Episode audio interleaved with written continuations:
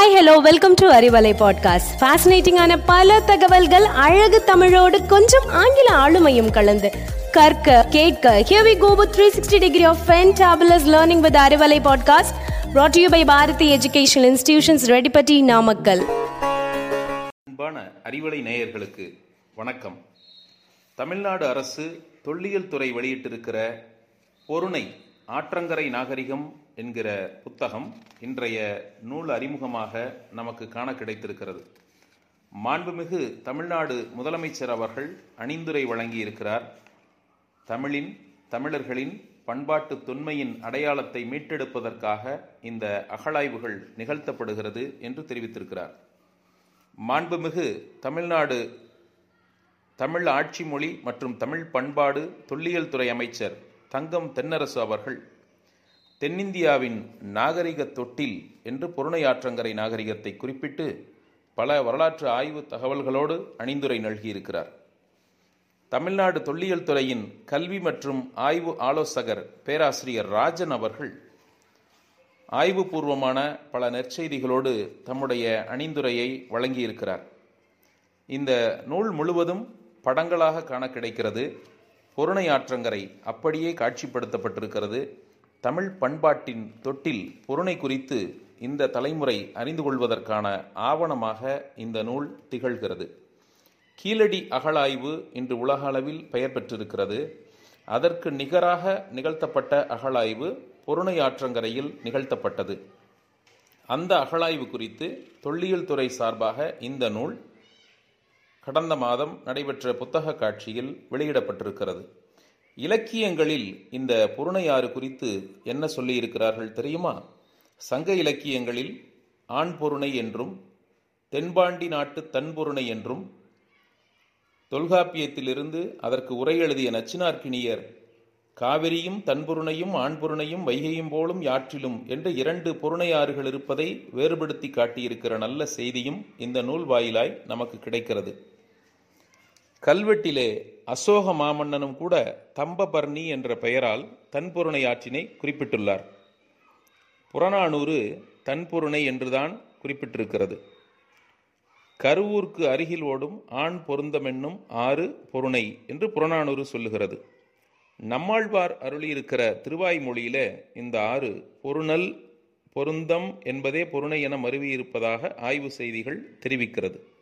கம்பராமாயணத்தில் கிஷ்கிந்தா காண்டத்தில் ஒரு படலத்தில் பொருணையாறு குறித்து குறிப்பிடப்பட்டிருக்கிறது. கலிங்கத்து பரணியில் பொன்னித்துறைவனை வாழ்த்தினவே பொருணை கணவனை வாழ்த்தினவே என்ற பாடலில் பொருணையாறு சிறப்பித்து சொல்லப்படுகிறது. சேக்கிழாரின் பெரிய புராணத்தில் மூர்த்தி நாயனார் புராணத்தினுடைய இரண்டாவது பாடல் தன் பொருந்தம் என்று குறிப்பிடுகிறது. தன் பொருந்தம் என்றால் குளிர்ச்சியுடைய தாமிரபரணி ஆறு என்பது பொருளாகும். நாம் நன்கு அறிந்த தாமிரபரணிதான் இலக்கியங்களிலிருந்து பொருணை என்று அறிய வருகிறது ராஜராஜ சோழன் உலா என்கிற சிற்றிலக்கியம் பொருணையை புகழ்ந்திருக்கிறது. முக்குடற்பள்ளு சிற்றிலக்கியம் பொருணையை புகழ்ந்திருக்கிறது. பரஞ்சோதி முனிவரின் திருவிளையாடல் புராணம் பொதிகை என்னும் மலைமடந்தை பெருகு தன்பொருணை என்று பாடி வைத்திருக்கிறது.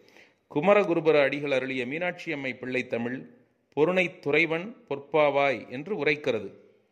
பகழிக்கூத்தர் எழுதியுள்ள திருச்செந்தூர் பிள்ளைத்தமிழ் என்கிற நூலிலே தன்பொருணை பேராற்றிலே தமிழ் நாகரிகம் மணக்கும் என்ற கருத்து புனைந்துரைக்கப்பட்டுள்ளது. இறுதியாக மகாகவி பாரதியார் இந்த ஆற்றினை தமிழ் கண்ட தன்பொருணை என்று உறுதி செய்துள்ளார். கல்வெட்டுகள் திருநெல்வேலி மாவட்டம் சீவலப்பேரியில் இருக்கிற ராஜராஜ சோழனுடைய கல்வெட்டு ஒன்று இந்த ஆறு குறித்து எடுத்துச் சொல்லுகிறது. சங்க இலக்கியங்கள் மட்டுமல்ல கல்வெட்டுகள் மட்டுமல்ல பல்வேறு ஆய்வு தரவுகளும் தன்பொருணை ஆற்றினையும் அந்த நாட்டினையும் தமிழ் பண்பாட்டின் தொட்டிலாக தமிழ் நாகரிகத்தின் பிறப்பிடமாக பறைசாற்றியிருக்கிற அரிய செய்திகளை இந்த பொருணை நூல் வாயிலாக நாம் வாசித்து அறிந்து கொள்ளலாம். முதல் அகழாய்வு இந்தியாவில் ஆதிச்சநல்லூர் பரம்பில் நடைபெற்ற முதல் அகழாய்வு ஜெர்மன் நாட்டு அறிஞரால் நிகழ்த்தப்பட்டது. இரண் இது நடந்த ஆண்டு ஆயிரத்தி எண்ணூற்று எழுபத்தாறு. இரண்டாவது அகழாய்வு ஆயிரத்தி தொள்ளாயிரத்தி மூன்று நான்காம் ஆண்டுகளில் நடந்தது. பாரிஸ் நகரைச் சேர்ந்த லூயிஸ் லேபிக் என்பவர் இந்த ஆய்வினை நிகழ்த்தினார். அதனைத் தொடர்ந்து ஏறத்தாழ நூறு ஆண்டுகளாக கேட்பாரற்று கிடந்த இந்த ஆற்றங்கரை நாகரிகத்தை தற்போது தமிழக அரசின் தொல்லியல் துறை தோண்டி எடுத்து முன்வைத்திருக்கிறது. ஈமத்தாளிகளும் தொல்பொருள்களும் புகைப்பட சான்றாதாரங்களோடு காண கிடைக்கிறது. இந்த நூலிலே தங்கத்தினாலான தமிழர்கள் அணிந்த பட்டங்கள் காட்சிப்படுத்தப்பட்டிருக்கிறது. சிந்துவெளி அகழாய்வில் கண்டெடுக்கப்பட்ட பெண் உருவமும் ஆதிச்சநல்லூர் அகழாய்வில் கண்டெடுக்கப்பட்ட பெண் உருவமும் காட்சிப்படுத்தப்பட்டிருக்கிறது. ஒரு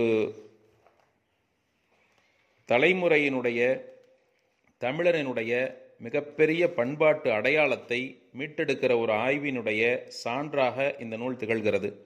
தமிழ் பண்பாட்டின் அடையாளங்களை தேடி இனி உலகெங்கும் பயணம் செய்வோம் என்ற முழக்கத்தை இந்த நூல் முன்வைக்கிறது. இரும்பினால் செய்யப்பட்ட ஆயுதங்கள். இந்த ஆய்விலே கிடைத்திருக்கிற பொருள்கள் பெயர்களோடு பட்டியலிட்டப்பட்டு படங்களோடு காட்சிப்படுத்தப்பட்டிருக்கிறது. கருப்பு சிவப்பு நிற மட்பாண்டங்கள் நாம் இதுவரை பார்த்திராத வகையில் காட்சிப்படுத்தப்பட்டிருக்கிறது. நான்கு கால் வைத்த ஜாடி விலங்கினுடைய உருவங்கள் ஏறத்தாழ நான்காயிரம் ஐந்தாயிரம் ஆண்டுகளுக்கு முந்தைய நம் முன்னோர் வாழ்ந்த வாழ்வியலை நமக்கு சொல்லுகிறது.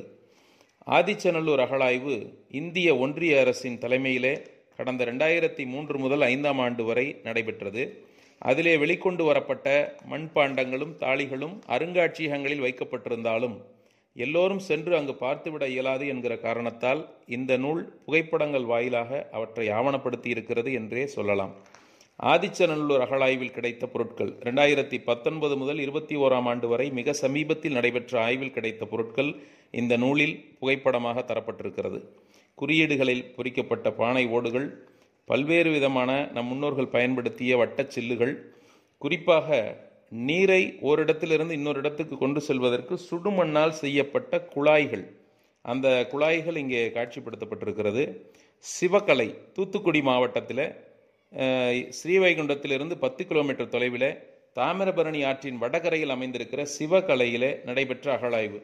அந்த அகழாய்விலே கிடைத்திருக்கிற மட்பாண்டங்கள் வரைபட குறிப்புகள் நுண் நுற்கருவிகள் கொற்கையிலே நடைபெற்ற அகழாய்வு. இடைச்சங்க காலத்திலே பாண்டிய நாட்டின் தலைநகராகவும் துறைமுகமாகவும் விளங்கிய கொற்கை தமிழக அரசின் தொல்லியல் துறையால் அங்கு நடத்தப்பட்ட ஆய்வுகள் குறித்த புகைப்படங்களும் செய்திகளும் வரலாற்று தரவுகளும் இந்த நூலில் இடம்பெற்றிருக்கிறது நிறைவாக ஆவணப்படுத்துகிற காட்சி அந்த இடத்திற்கே சென்று எடுக்கப்பட்ட பல்வேறு புகைப்படங்களும் தமிழக அரசின் முயற்சிகளும் இந்த நூலில் விரிவாக சொல்லப்பட்டிருக்கிறது.